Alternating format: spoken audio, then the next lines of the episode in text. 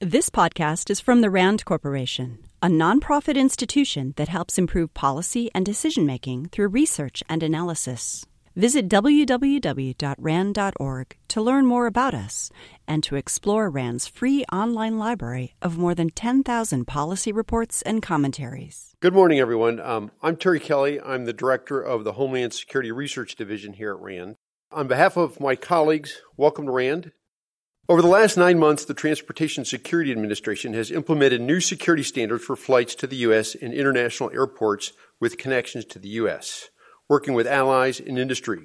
In doing this, TSA is leading the global effort to raise standards for aviation security and also to raise the bar for security domestically here within the United States. It is my honor to introduce David Pekoske, who will give us an overview of these efforts. Administrator Pekoske became the seventh TSA administrator in August. He leads a workforce of approximately 60,000 employees, uh, including the Federal Air Marshal Service, and is responsible for security uh, operations in nearly 450 airports across the nation. Before joining TSA, Administrator Pekoske was an executive in the government services industry, where he led teams that provided counterterrorism, security, intelligence, and innovation support services to government agencies. Most notably, as a vice admiral in the Coast Guard, he was the 26th vice commandant of the U.S. Coast Guard, culminating a 33 year career in uniform. Now, please join me in welcoming Administrator Pekoske, who will talk about TSA strategy and approach to operations on behalf of evolving threats. After his remarks, uh, RAND security and terrorism expert Brian Jenkins will join uh, Administrator Pekoske for a conversation, and then we'll follow that with Q&A. Well, thank you, Terry, for the introduction, and it's great to be here in uh, Santa Monica, California, uh, as we approach December on the East Coast. Uh, and so I'm really looking forward to this opportunity to have a dialogue with you about the Transportation Security Administration. And as I do that, I want to tell a tale of two stories today. And the first, I think, will be very familiar to you, and the second one may not be. Uh, in fact, I'm pretty sure it will not be. But let's just say we take a notional passenger and call this passenger John. Uh, and John is all set to fly from Denver to LAX, uh, to Denver from LAX for a work conference. The night before his flight, John sits down with his son to watch their favorite series on their favorite streaming service. Just as the show starts, John remembers that he needs to check in and get his boarding pass. So he pauses the show and checks in, obtaining his digital boarding pass on the phone. When John arrives at the airport the next morning, as much as two hours early, he checks his bag and heads towards security. He's been planning to get TSA pre check for a few months, but hasn't gotten to it yet. So he enters the standard line, presents his digital boarding pass and ID to the transportation security officer, and starts divesting his personal items laptop in a separate bin, belt off, shoes off, jacket off, and everything out of his pockets. Then he waits to put those items in the x ray belt. And he makes it through the AIT machine, which is the machine that you go through that checks on body uh, items and collects his things and puts himself together. And he heads for the newsstand for a magazine and a, and a bottle of water. All told, his time in security took about 20 minutes. You are familiar with this story, and well, hopefully most of you have TSA pre-check, so yours is a slightly different experience. But millions of passengers across the country are doing this as I speak. Millions did it over the Thanksgiving holiday, and millions more will do it over the upcoming holiday travel period. I would be remiss if I did not pause to give a shout out to the transportation security officers and our partners for the great job they did over the Thanksgiving holiday.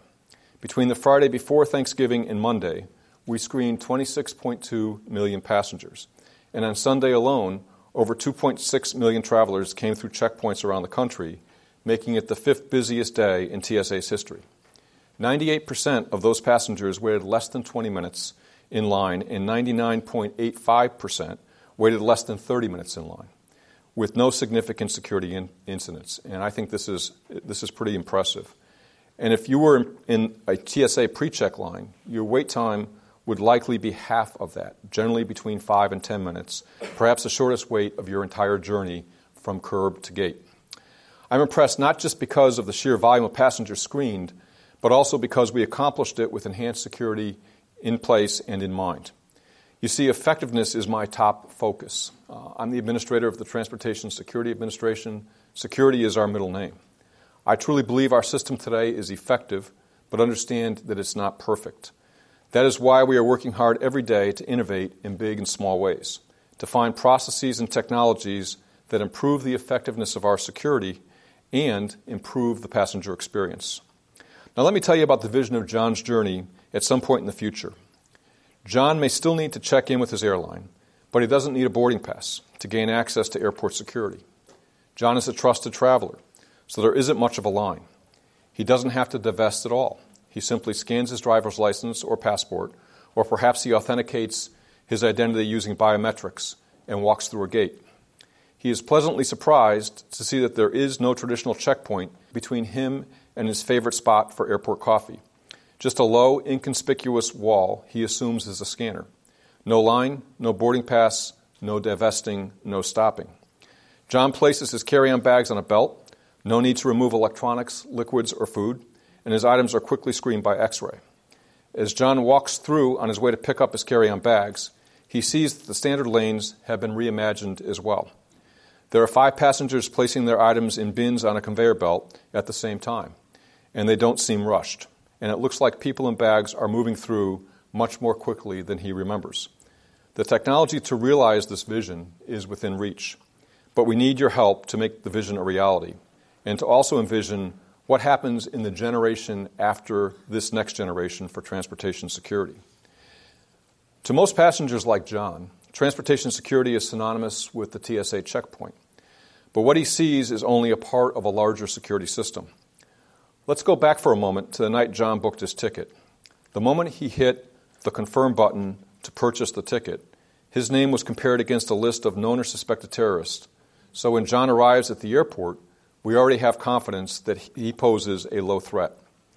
John proceeds through the checkpoint where a combination of technology and human capital work in tandem as a system to ensure he does not bring anything into the secure side of the airport or onto the plane that could harm others. He notices the canine team in front of the checkpoint, an important piece of the explosives threat detection system. He notices our officers, of course, but may not know that they are trained to identify suspicious behavior, another important part of the system. Once on board the flight, there are pieces he does not notice. John doesn't know that there is a federal air marshal on board protecting the plane from potential attackers, or that the pilot and flight deck crew may be trained by TSA to protect the flight deck from attack. Zooming out a bit, it's impossible for John to see the work TSA and his partners have done to improve the baseline of global aviation security, with additional security measures at last point of departure airports for flights destined to the United States. He has no idea how our efforts to improve security in a distant country are making him more secure on his two hour flight from Los Angeles to Denver. And he also doesn't see the work TSA has done alongside our partners to make his transfer to and ride on the new light rail system in town uh, to be safe and secure. And that's perfectly fine with me. In fact, TSA's job is to do everything we can to ensure John never has to think about our security efforts behind the scenes. To meet the security challenges of today and anticipate the demands of tomorrow, to ensure that John can focus on the destination of his next trip and trust that we have ensured its security, we are constantly reimagining and innovating the transportation security system. Remember that TSA was started as an entrepreneurial enterprise. We were given significant flexibilities to remain agile in the face of an extraordinary and dynamic threat. The cornerstone of our organization reads in part, quote, forged on the anvil of cruel necessity and blood shed innocently, the TSA was built urgently in time of war to preserve peace. This vital agency was made not of steel and stone, but of innovation, quiet patriotism, steady virtue, and the firm resolve of a nation that would not yield to terror, unquote. Unfortunately, over the past 16 years as TSA has evolved, it has also become more and more constrained and lost some of that entrepreneurial edge envisioned immediately after 9 11. Our ability to move swiftly and stay at the forefront of technology has been challenged. Despite our constraints, we are still expected to take the, the bold risks to stay ahead of tomorrow's threats. This is why public private partnerships are so important to our continued success. Only by working together, by combining our intellectual capital and innovative ideas with our technological capabilities, get ahead of tomorrow's threats and provide the level of security and convenience the public expects. Our partnerships with industry are the keys to unlocking the innovation and capabilities TSA needs to excel at our mission today and into the future. These partnerships will help bring forth new technology and new ways of approaching training, processes, and leadership, and we enthusiastically welcome industry partnership in addressing these challenges. So I really thank you for inviting me to speak with you today, and I'm looking forward to opening up this discussion. It is in TSA's best interest to think boldly and to take action. Evoke that entrepreneurial spirit by embracing calculated risk taking to ensure security effectiveness. Join me in embracing the big ideas that will move us forward to meet the threats now and into the future. We cannot waste energy fighting the speed of government. We must redefine what that speed is.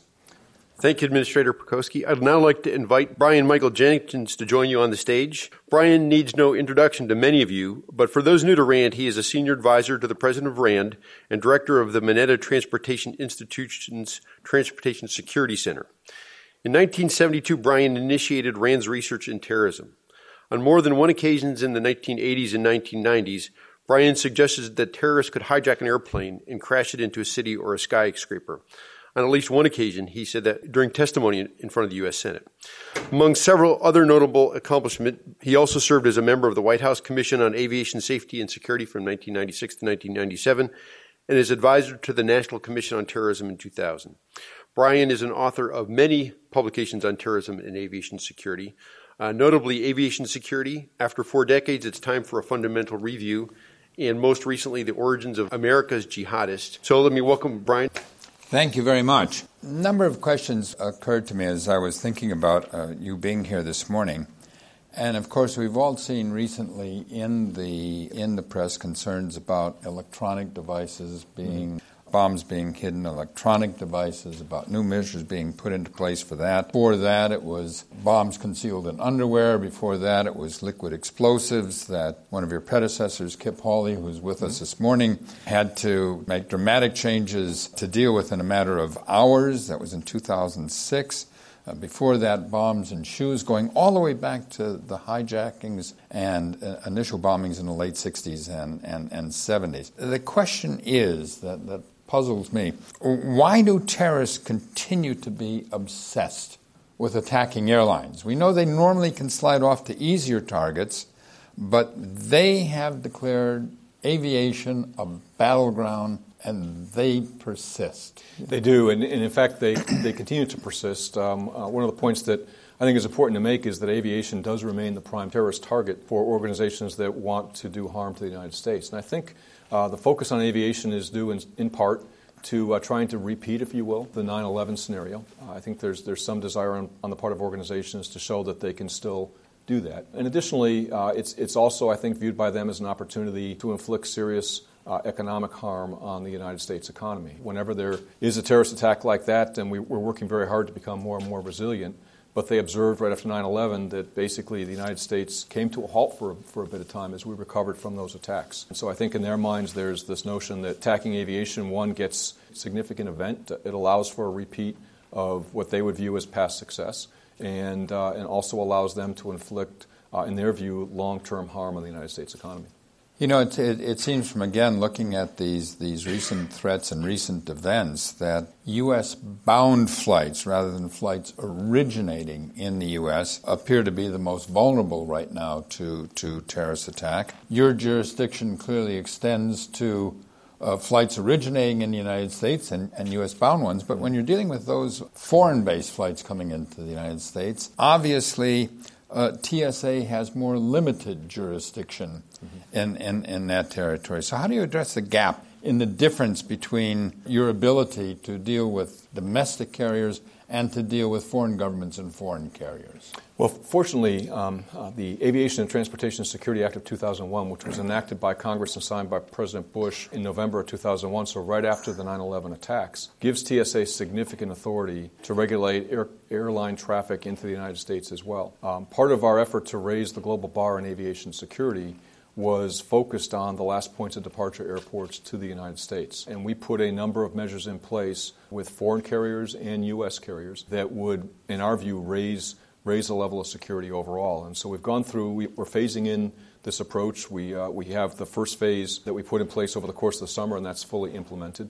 And I would say that the, the response on the part of the uh, airlines and the airports uh, that were affected and the countries that were affected has been uh, really tremendous because I think there's a global desire to increase aviation security overall. Uh, and then, secondly, we have another series of measures that are being implemented as I speak. And then we're working very closely with our international partners through international organizations like ICAO and IATA, and also through uh, airline organizations, airport organizations, to say, okay, what is that next step? What is the next step beyond the first two that we've put in place? And as I look at that, I'm also looking to make sure that as we put that next step in place, that we have parallel systems going in place in the United States to increase our domestic uh, level of security. And so our focus has been on those last points of departure airports. There are a number of them, there are 280 of them around the world, and it's a significant effort on our part to inspect and ensure that the measures that we require are in fact actually implemented. But so far, that's been a very, very good global effort, and I really appreciate the partnership of the airlines in, in, in helping us do that. And there's another aspect of this as well, and that involves the uh, carriage of cargo uh, onboard cargo only aircraft uh, destined to the United States. We're also looking at that issue. Right. You know, we, we saw it with the original threat to, to prohibit flights coming mm-hmm. from certain countries, so we know what the sticks are. But, but are there also an array of incentives that we can offer? Can we even go into providing assistance to some countries that may not have the resources mm-hmm. in the form of, of, right. of, training or helping them purchase yes. the right equipment? Yes, and in fact, one of the ICAO tenants, uh, International uh, Civil Aviation Organization, uh, one of their tenants is that uh, no country is left behind in uh, increasing aviation safety and security. Uh, and so there's an effort, and we participate in it robustly to help other countries also raise uh, their aviation security levels. Uh, in addition, as we have equipment that we no longer need uh, in the United States that might be replaced with the next generation of equipment to provide that to some countries who, who may not be able to purchase their own. So there's a very significant effort, and, and, and I have a, a good number of, of TSA personnel who are signed overseas, and they're assigned overseas to be liaisons uh, in countries at the American embassies and also to be liaisons with the industry uh, internationally. So we, you know, we want to keep uh, our own uh, direct sense of what, what other partners need and, and, and how things are going in, in raising that bar overall. You know, almost every one of your, your predecessors have had to deal with the issue of leaked test results mm-hmm. of inspections at airports. In fact, there are just some recent headlines. You know, an 80% failure rate. I think Minneapolis uh, achieved a 95% failure rate, and that echoed uh, some of the earlier test results in 2015. Uh, that problem. And, and this appears to be a persistent problem. I'm not going to ask you mm-hmm. to comment on, on, on the details of, of, of, the leak reports, and personally, you know, I have some reservations about the degree to which some of these tests reflect the reality of aviation security. I don't think we want to make that, that leap. But I will ask, given the, the high volume of, of passengers, and, and you mentioned these extraordinary volumes in, in the Thanksgiving weekend, and the pressures on the screeners, mm-hmm. are, are we approaching the limits of human performance here, or are, have we really corralled the human portion of this too much with SOPs and technology? How do you handle that yeah. issue? Well, um, any covert testing uh, I find to be very valuable. Um, so the uh, Department of Homeland Security Inspector General conducts covert testing on a regular basis. We conduct our own covert tests. In fact, uh, TSA conducts roughly 40,000 covert tests every year. The purpose of the covert testing is to test the system and see where there might be vulnerabilities in the system. I think the important part with that is once you identify the vulnerabilities, addressing them quickly and addressing them systematically. Uh, one of the things that, as the administrator, and I know Administrator Hawley would would agree with this is uh, you know, we want to see a steady progression of, of effectiveness in, in the checkpoints and learn from the lessons that we've identified uh, in the past. And so we have systems in place uh, to ensure that we do that. But as I look at the, the issue of covert test results, there are kind of three ways that you can approach uh, covert test results in terms of how do you, how do you move that needle to increase security effectiveness over time. Uh, one of the things you can do is you can improve training for your workforce, uh, which we have done. And I've, I personally have participated in some of that training, and I think it's really excellent. And we've, we're transitioning from some uh, computer-based training into instructor-led training, where you know questions can be asked, and and it's more direct with our individual transportation security officers. So you can you can focus on training. Then you can focus also on procedures. We have very detailed procedures that our transportation security officers follow at checkpoints throughout the country. And as as we look at the evolving threat, we evolve our, our procedures to meet what that threat is. Or, and, and importantly, as we look at an evolving threat, we kind of try to figure out okay, where's that threat going to be in a year or two? How do we adjust our procedures now to stay ahead of that uh, into the future? Uh, one of the things that the passengers saw over the Thanksgiving holiday period is a change in procedure that was a result of a threat. Um, and that was the, um, the process where in the standard lanes, passengers are asked to take more out of their uh, carry on bags for additional screening. And what that does is it allows the uh, transportation security officer who is working the x ray machine to see a much, much more uncluttered image uh, going through, and it makes them more effective at their job. And in fact, at the, once this is fully implemented and, and passengers and our screeners get fully used to it, uh, we think that will actually save some time at the checkpoint because it does declutter the bags and, and, should make throughput a little bit faster. But the third place, you know, you are looking at training, uh, looking at changing procedures. You can also look at technology. And, and uh, from my perspective, that is the area where I want to focus the most on because I think that's where we can improve security effectiveness the most. And in particular, is the, is the X ray machine uh, at the checkpoint. Current X ray machine can see an image in a two dimensional way only, it cannot see it in three dimensions. The equipment that we are looking to purchase to populate across our system can see images three dimensionally. Um, and as I mentioned in my remarks, this equipment has improved detectability, so it can detect explosives and prohibited items across a broader range of threats that we're looking for. And importantly, with respect to explosives in particular, it can look at explosive weights that are significantly below what we can see today. And so when this equipment gets in place, it really gives the transportation security officers the tools they need to do the job. And, and I, would also say, and it's, it's really, uh, I, I, think, important for our security environment overall, is, is I've been to as many airports as I could possibly get to in my three plus months as administrator. And the reason I did that is I really wanted to get out into the front line and see what the frontline transportation security officers were, were dealing with. And, and my read of all those visits and my interactions with our transportation security officers uh, allows me to conclude that they, they really do an excellent job. This is a difficult job, they do an excellent job. To me, it's, it's my job as their administrator to make sure that they do get the right training, that they do have procedures that are effective, and that we do procure equipment that gives them the tools to do the job uh, as best they can. And so I would, you know, you know, from my perspective, I said it in my remarks and I'll say it again, is that I'm very proud of the work that the transportation security officers do. And, and I view it as my personal responsibility to give them additional tools to continue to do a better job uh, at a very critical and very important job that they have. Uh, the, the other part of, this is that the checkpoint is just one element of our overall security system. There's a lot of work that's done before a passenger even arrives at the airport uh, because we try to assess risk by passenger, and, um, and that's important, and, and we're continuing to focus our effort there so that if we uh, identify a passenger that presents a greater risk to us, we focus more effort on that passenger. To me, that's the essence of, of managing risk is to put your resources to where you think the greatest risk is. And as I mentioned, you know, once a passenger gets on board an aircraft, um, there's a likelihood that there will be either a federal air marshal, uh, um, a team of federal air marshals on board, uh, or a, a team that's, that's trained by us on the flight deck to be able to uh, preserve the safety and security uh, of that aircraft. So, you know, an awful lot of work that's been done. The, the, canines that are operated by local law enforcement in advance of going through the checkpoint, and then the TSA canines that work the checkpoints uh, also provide an element of security. So, when you look at covert testing results, know that those covert testing results are done with the purpose of, of improving our system, and that they do focus on an element of the system, not, not the whole system. And what I look at, and I think what we need to continue to look at in security overall, is what is the overall security system there? And are we, you know, are we, are we applying the, uh, the right resources to the highest risk? Let, let, me follow that up in terms of allocating resources among risks, mm-hmm. which of course makes, makes sense. You know, 20 years ago, the White House Commission fought hard mm-hmm. uh, for the introduction of the computer assisted passenger pre screening system, mm-hmm. which was essentially a computer algorithm that would look at the information available about every passenger nothing secret uh, or, or anything, but just look at what was on there, how the reservation was made, how it was paid for, and so on, and fought to get that, that introduced against uh, resistance, some resistance by civil libertarians, mm-hmm. and, and some resistance from the airlines because it was, it was an added inconvenience and they were in charge of security. It was never really implemented fully the way it was designed, although on the morning of 9/11, CAPPS did identify nine of the 19, uh, nine of the 19 hijackers.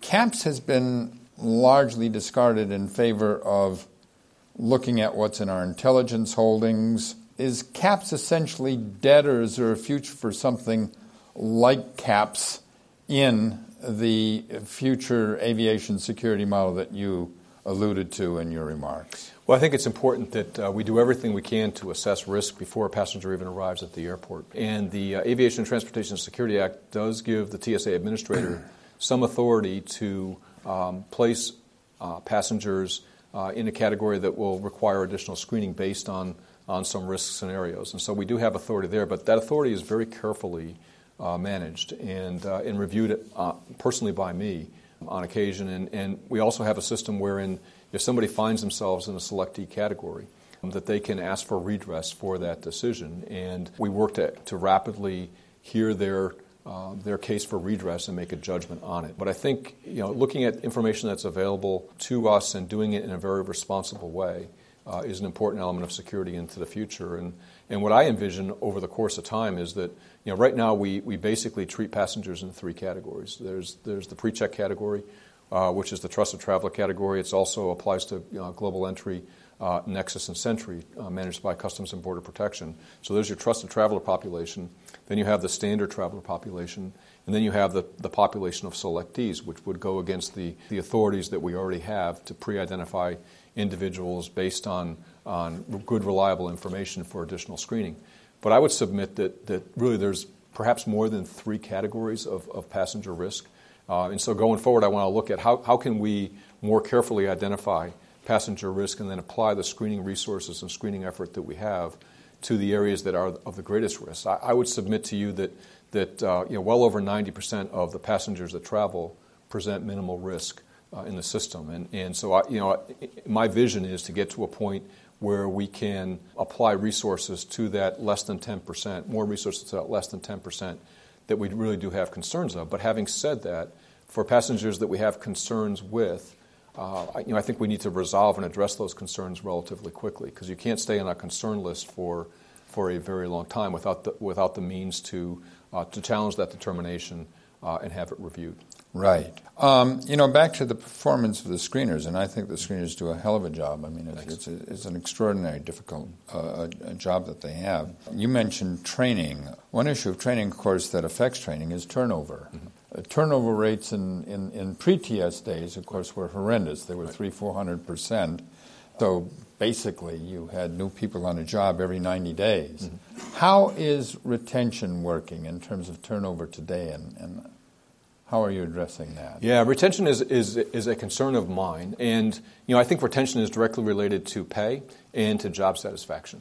And, uh, you know, I pay very close attention. We do surveys every year, standard surveys of the entire uh, TSA workforce that works across government, in fact. It's called the uh, Federal Employee Viewpoint Survey. And I look very carefully at all those results. In fact, uh, whenever I visit an airport, I review the, the, those survey results in advance so I can see what the levels of job satisfaction at an airport are. And it, it gets you down to some level of detail so you can really look at some of the dissatisfiers on the part of our employees. And so, I, you know, part of what I'm trying to do is to work very hard to see if we can address those dissatisfiers to improve job satisfaction because in my view, an employee who uh, is more satisfied with their job is going to do a better job. They're going to turn over less frequently, which basically raises the level of expertise at a checkpoint or anywhere else in the system that they're assigned. Uh, and additionally, it reduces the cost of the agency to have to recruit and retrain right. uh, replacement individuals. But the other part of this is that um, uh, we have to recognize, too, that uh, for some federal jobs, and I think the Transportation Security Officer is, is in that category, this is an entry level job into the federal workforce. So we should anticipate that some people that, that join TSA are going to eventually move over to Customs and Border Protection, Immigration and Customs Enforcement, or other agencies. Candidly, I, think that's good. I mean, you know, if we provide an entry level experience into government and, and somebody likes service in the government, they like the impact that they can have on the safety and well being of the American public, then we should welcome the fact that they, they look to further their career uh, perhaps at other agencies we're also looking at how, how can we, for our entry level workforce, paint for them a career path for their first, let's say, two to 10 years as a transportation security officer. And right now, we, we don't have that in place, but we're very close to publishing that. And, and basically, what that will show is if you sign up and join TSA, this, these are the promotion points that if you perform well and you conduct uh, and you complete the training that we require, these are the promotion points that you can expect over the course of a career as a transportation security officer. And the other important uh, part about that is, is that to be qualified for certain promotion points, this is training that you, you need to receive but we need to provide it to you. And, and to have a combination of both on site at the airport training and resident training, where we would, we would send uh, a transportation security officer off to another site uh, to get trained in a more formal way. Our experience with that off-site training has been very good. We established a, a TSA academy about a year and a half ago that basically takes uh, new entrants into TSA within their first, let's say, six to eight months of service in TSA. They go off for a two-week training program at the Federal Law Enforcement Training Center in Glynco, Georgia. Um, our testing of those uh, transportation security officers, once they complete that training, shows that they do perform at a higher level than, than individuals who did not go through that training. And so we're looking to basically take that model, and as you, as you progress as a transportation security officer, so you're a, a, a transportation security officer, you, you become a lead, then a supervisor, then a manager, that we provide some of those resident training opportunities for you to help you develop your leadership skills, uh, your management skills, and also your skills in working trans, uh, you know, the, the, uh, the checkpoint equipment. Let, let, let, me ask a question that, that combines the issue of, of training and, and, mm-hmm. and performance with a somewhat more stable, a, a, it's definitely a more stable uh, workforce, and some of these people have gained a considerable amount of experience on a job. And, and when we look at these test results, without going into details of the test results airport by airport, are, are there some places where people persistently score higher and some where there's a persistent problem? Can we learn from what they're doing right at the places that persistently perform higher. In other words, they're, they're, even although everyone is following an, an SOP, mm-hmm. some people have figured out how to do it more effectively, right. consistently.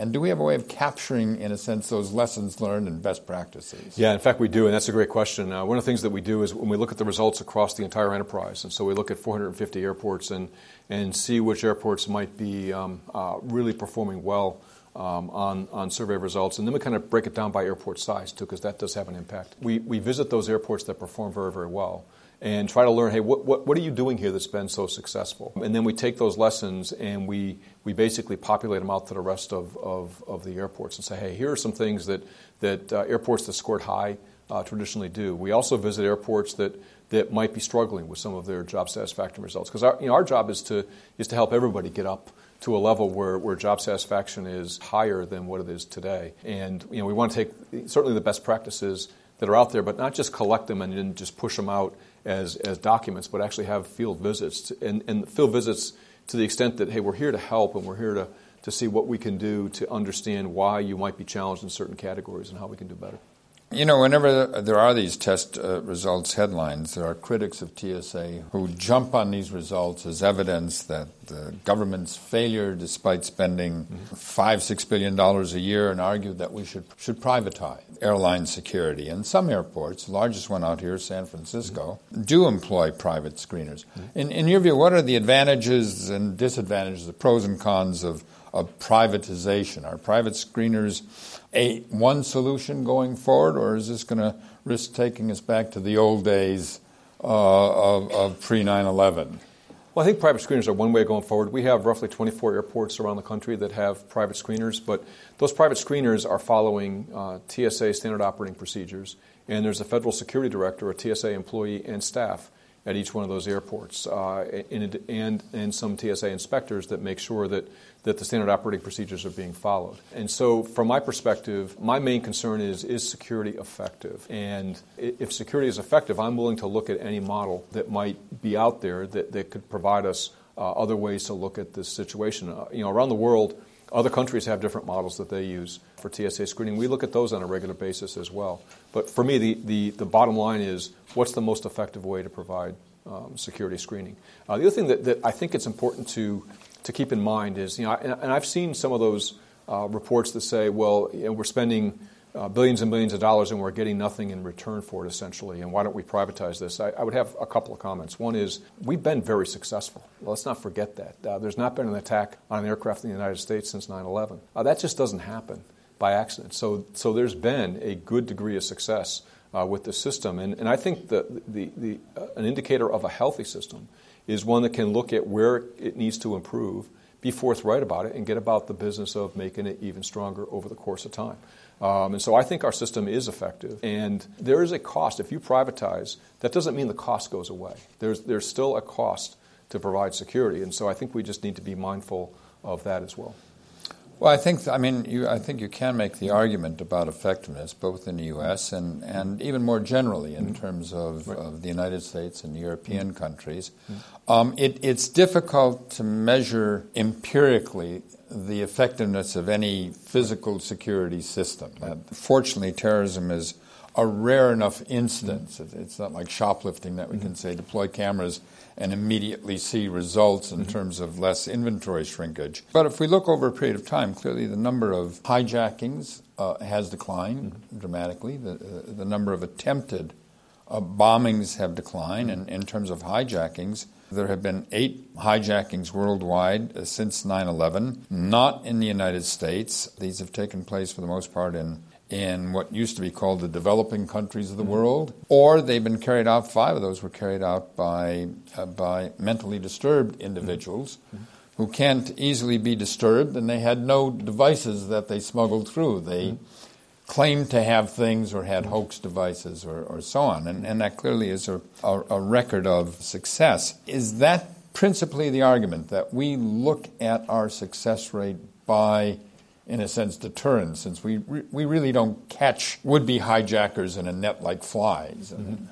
Well, certainly deterrence is a, is a big part of, of, of, any security system. In fact, the, uh, the canine teams uh, we deploy have a significant deterrent effect by themselves and, and a significant effect uh, to be able to detect uh, explosive vapors as they're, as they're sweeping a line of passengers. Uh, but I, I do think that you need to look at measures of effectiveness uh, along the way. I mean, you just, and, um, and that's, that's a hard art um, to, to get right. Uh, you know, I had, as was mentioned when I was introduced, I had a career in the Coast Guard that has a significant prevention mission.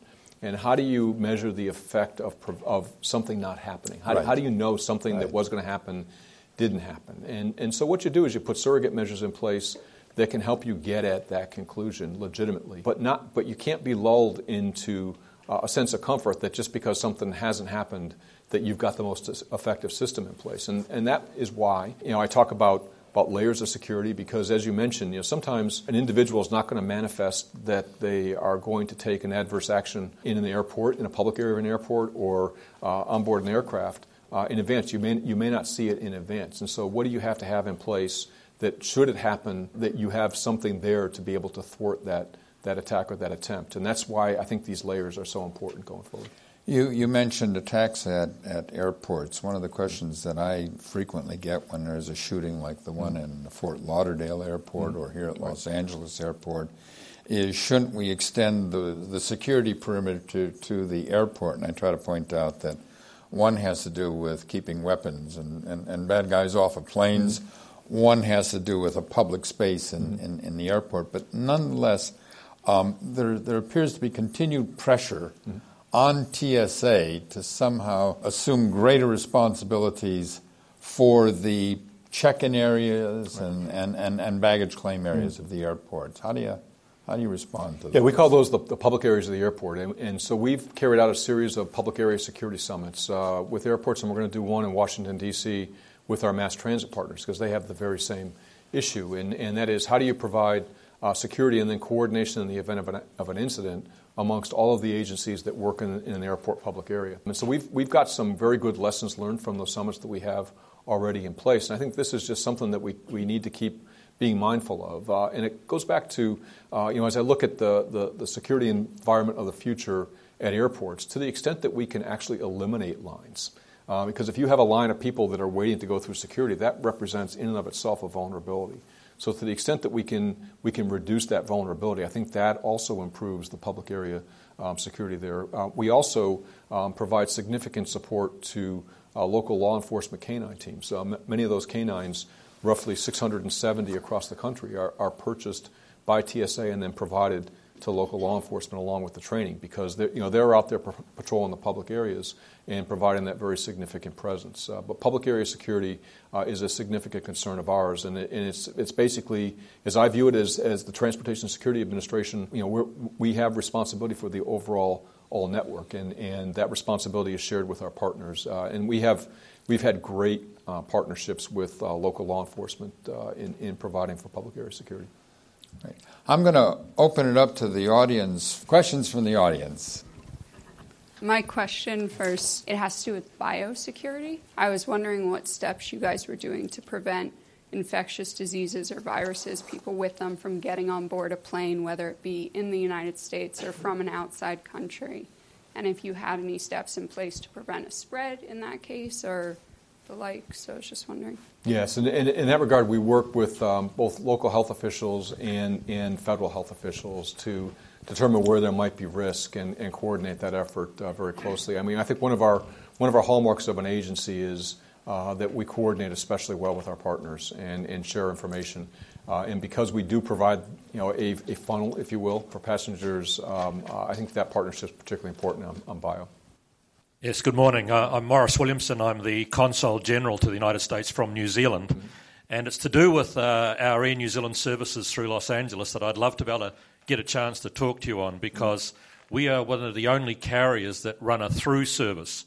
We fly from London into Los Angeles and then carry on to New Zealand. Right. Yet our passengers are all made to get off the plane, mm-hmm. go through customs and border protection out into the main area, then come back through TSA, and then right back through the process in order to get back on the very plane that they'd been cleared for both when they were leaving New Zealand to go to London or leaving London to go to New Zealand. If we could find a way of those passengers who had been cleaned at either end, and we know that you support uh, both the New Zealand systems because you've been down and checked them, right. and the London based systems. Mm-hmm. If we could put those people through a, a doorway somehow and back into the terminal mm-hmm. and not have the nearly two hours. Because in New Zealand now, you'll get people calling the airline saying, I want to go to London, I'll go through Dubai, I'll go through Singapore, I'll go through Hong Kong, but I will not go through Los Angeles. Mm-hmm. Uh, I think one of the things that, um, that we need to work on globally is how do we harmonize standards? Across the system. Uh, and to the extent we can harmonize standards, it begins to address that issue. Uh, I was over in Brussels uh, just recently to talk about that with my European Commission counterpart is, is how can we get standards harmonized. Plus, um, from my perspective, if we have harmonized standards, uh, when we procure equipment, that procurement is much more effective for all of us because we focus industry effort on a single set of standards um, and a larger uh, portfolio of potential markets for them. Yeah. Thanks. Does your responsibility also include security for private charter aviation? And if so, why do the standards appear to be more relaxed? Well, uh, you know, what we focus on is the, is the number of passengers on board an aircraft. You know, you only have a certain amount of resources, uh, and so you need to focus on where you think the greatest risk. Um, but our, our, our responsibility, uh, and not a lot of people are aware of this, but our responsibility uh, extends across through to surface transportation as well. So we have responsibility um, for security oversight uh, of the pipeline industry, of the bus industry, mass transit, uh, rail. Um, and so, you know, it, it, it's a pretty significant and broad grant of, of security responsibility, but we work primarily with those partners and don't provide the security ourselves. But, but uh, essentially, what we do is we, we look at uh, you know, where are the highest passenger loads, and, and that's how we focus our effort my question is in regard to there's been a lot of discussion of segmenting passenger populations. Let's say there's no legal limitation, access to more data points at TIDE and other sources. How are you going to segment passengers effectively beyond a terrorism database? Social media analysis shows that it isn't effective with the recent attacks in San Bernardino, New York, where there was no overt indications of their ties. Without that knowledge, what are we gaining by segmenting more? The only thing we appear to gain is efficiency. Would you say segmentation would be put in place because TSA is too risk averse right now? No, in fact, uh, you know, I think if you if you put segmentation in place, um, uh, you know, that introduces a, a bit more risk in, in, in some ways. Um, but the premise for me is, uh, you know, as I look at the, at the, resources I have to provide security in the aviation sector in particular, how do I apply those resources to the greatest effect? Um, and segmentation may be able to, to provide that to us. However, uh, you raise a good point in that uh, in some of the past attacks, segmentation would not have identified those individuals for additional screening. Uh, and so, what we do, and I think every security system that I'm aware of does this, is we have a degree of randomness where even if you're a trusted traveler, uh, you, you stand the likelihood that you're going to go through additional screening because we randomly select um, to be able to address that. Um, the other thing is, is just to keep in mind that, that no security system is ever 100% effective. Uh, we try to get as close to that as we can, um, and, and we try to develop as much information and as much intelligence as we can about how we do that um, and, and, apply the resources in, in what appears to be uh, the most analytically sound way to do it. But, but certainly, that random check uh, does allow us to, uh, to have passengers that might otherwise be considered for a little bit less uh, security effort um, to get more at times. Eh, if I can just add a, a, comment on that, you know, the, the randomness. Uh, on, on, the White House Commission, we inserted the issue of randomness deliberately, and, and, and it really had two purposes. One was the clear issue in terms of no one ought to be guaranteed a free pass, that there should, right. still should be, one, some level of inspection, and even though you're in a less risk category, you may be randomly selected for mm-hmm. the full security treatment. Uh, and the other reason we put that in is so that we wanted to guard against uh, screeners treating people who were selectees as suspects. And by introducing a random component, the people who were then doing the additional security checks had no way of knowing is that a random selectee or one on security grounds. And I mean, I was randomly selected a couple of times myself. And the idea is okay, you may have a frequent flyer here mm-hmm. who you probably ought not to be treating as a suspect, although they will understand why they've been randomly selected. The other thing is that there is, because of, of, of sorting out passengers in different categories, it does increase efficiency, but if, efficiency does have a contribution to effectiveness here. And that is if you look at airports and, che- and, and lines going through security, the pre checks, who are the frequent travelers, are really efficient at breaking down and getting through the system fast and putting themselves together and take less attention. When you're in vacation time and you have the family that maybe has never been on a flight before and somebody's saying, Why do I have to take off my shoes? What do you mean I have to take off my necklace or something that's making noise? That takes, just to get them through the process, a lot more attention. And so by freeing up uh, the screeners from one line which needs less uh, care, you do get to focus more on some others and you do get a more effective operation. I had a question about yeah. consistencies, but taking it in a different direction. Mm-hmm. So, um, you talked about how they changed procedures a bit on Thanksgiving, and being resilient, being dynamic is an element of good security. Um, but I think a lot of time passengers see if TSA does something differently, maybe they're not following procedures or they're not doing things in a standard way. So I'm curious how you make uh, TSA resilient to criticism when it is unfounded, mm-hmm. both at an institutional level when you're dealing with oversight mechanisms, mm-hmm. and also on a day to day level when you've got officers interacting with the public. That's a, um, a concern of mine, uh, and I've talked about a lot internally to TSA, and and I'll, I'll, basically pull on my Coast Guard experience. Uh, you know, Coast Guard has a, a, workforce that uh, is also relatively new to the government and relatively new to the Coast Guard, uh, and yet the Coast Guard has found a way to provide significant authority and flexibility to its frontline workforce so that they can make on the spot decisions within guidelines that we have in the Coast Guard to, to make a good decision and in support of their, their leadership going up. In TSA, it's a little bit of a harder situation because a passenger uh, will certainly see an inconsistency from one airport to the other, or even from one uh, transportation security officer to the other. And, and so for me, the, the dilemma is sometimes I, am okay with that consistency as long as the officer can articulate why uh, a, a, different decision was made. Uh, and so one of the things that we're looking at is, is for our, our supervisors and our leadership personnel at the checkpoints, can we give them a little bit more discretion inside our standard operating procedures to take a passenger, for example, that, that we've, uh, we're doing a um, pat down on and, uh, or, or checking uh, a number of bottles of liquid through our liquid bottle uh, scanner. And at some point, the supervisor looking at that process and saying, okay, we've done four bottles, for example, and, and all have been clear. I've watched this passenger, I've got training in behavior detection. We can uh, curtail that operation and allow that passenger to proceed with very minimal risk. Right now, we don't allow that discretion uh, at our checkpoints. And one of the things that I'm looking at is can we provide it, but then knowing full well that, that uh, you, you do then put yourself in the position for a passenger to say, or to have an expectation that every time I go through, this is going to be what happens. And, and I just don't think that's going to be something that, that we can do uh, overall. So I'm, I'm looking very carefully at how we can provide a little bit more discretion uh, at the front line. The other thing from a security effectiveness perspective is I think if you do procedures that are, you just go through and and, you, and you have to do a number of steps every time, regardless of the situation. Sometimes you know, human nature is that you start to just go through the motions and do those. Where as an individual, if I had a little bit more discretion in, in how I proceeded with that, then I might be a little bit more attentive to what I was doing in each of the steps that I do complete. Just kind of extending uh, what this gentleman said about charter aircraft, you know, I think if you look at the airline business model, the line between charter and commercial is really starting to blur. Mm-hmm.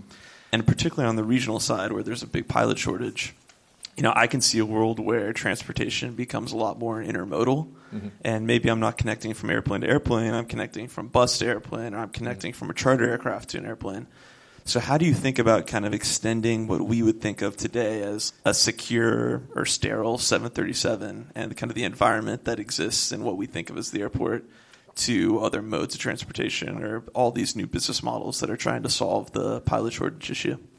Yeah, and, and extend to other modes of transportation is uh, is something that we, we look at all the time. In fact, when I when I look at uh, you know what might be the aviation security, uh, and gonna, I won't even say checkpoint at, the, at, this point in time. What what might aviation security look like in ten years, for example? It might not be a checkpoint. It might be some other configuration as to how how we provide that. But as we look at that, I think we also need to be looking at how might we, if we were to provide security uh, in other modes of transportation, uh, particularly at a transportation node, if you will. How, how might that model extend to, to other modes of transportation? Just kind of keep that in mind as we, as we push it forward. But keep, key to that, too, and, and one of the things that, that I have placed particular emphasis on since I've been the administrator is you know, when I, when I approach a security issue, and I, and I approach my industry partners, whether it's uh, uh, a surface transportation operator, an airline, or an airport. Uh, the way I want to approach it is hey, here's the security challenge that we have. Here's the security outcome that, that I, as the TSA administrator, need to achieve. How do we collectively, as, as partners, get to that security outcome? Because you know, I, am not willing to say, because I don't think it's true, is that, that, that, TSA knows the right way to do it every single time, uh, or the most efficient way, or the most effective way. And so, what I want to be able to do consistently is get the input before we even put a, a regulation or a rule or a directive in place get the input of our partners who actually have a shared interest uh, in safety and security for sure. How, how, do we put, how do we achieve a security outcome that we might look at different ways of achieving it, but it's just as effective? And if it's just as effective but can be done more efficiently by an industry partner, then I think that's a, that's a way we ought to entertain going. Okay. I'm Al Carnesale from UCLA. I have a question about just how vulnerable we are to changes in terrorist objectives and tactics. Brian mentioned earlier how they focus on airlines. Right.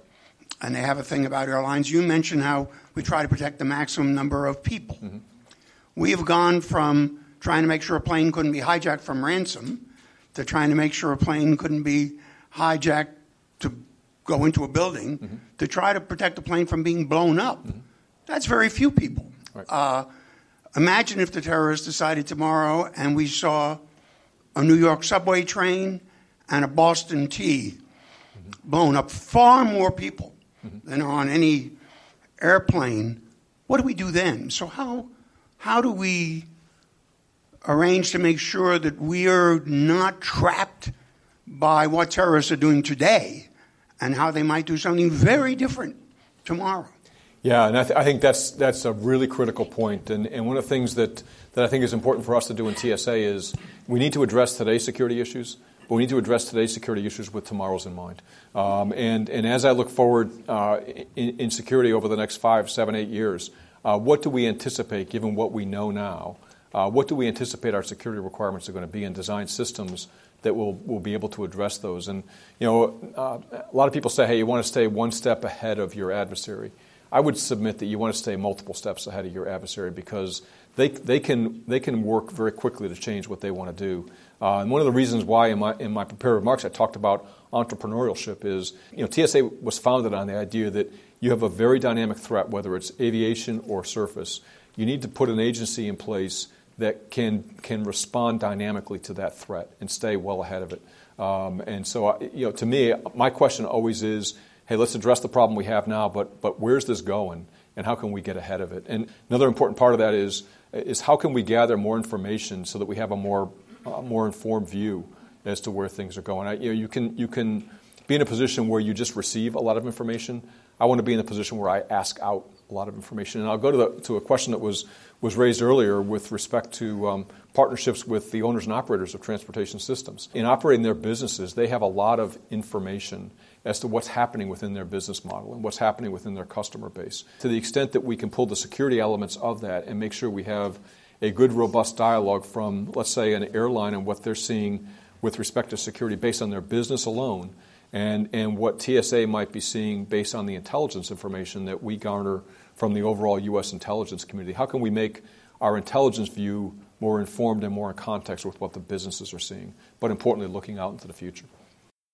This presentation is provided as a public service by the RAND Corporation. To learn how you can attend programs at RAND, visit us online at www.rand.org/events.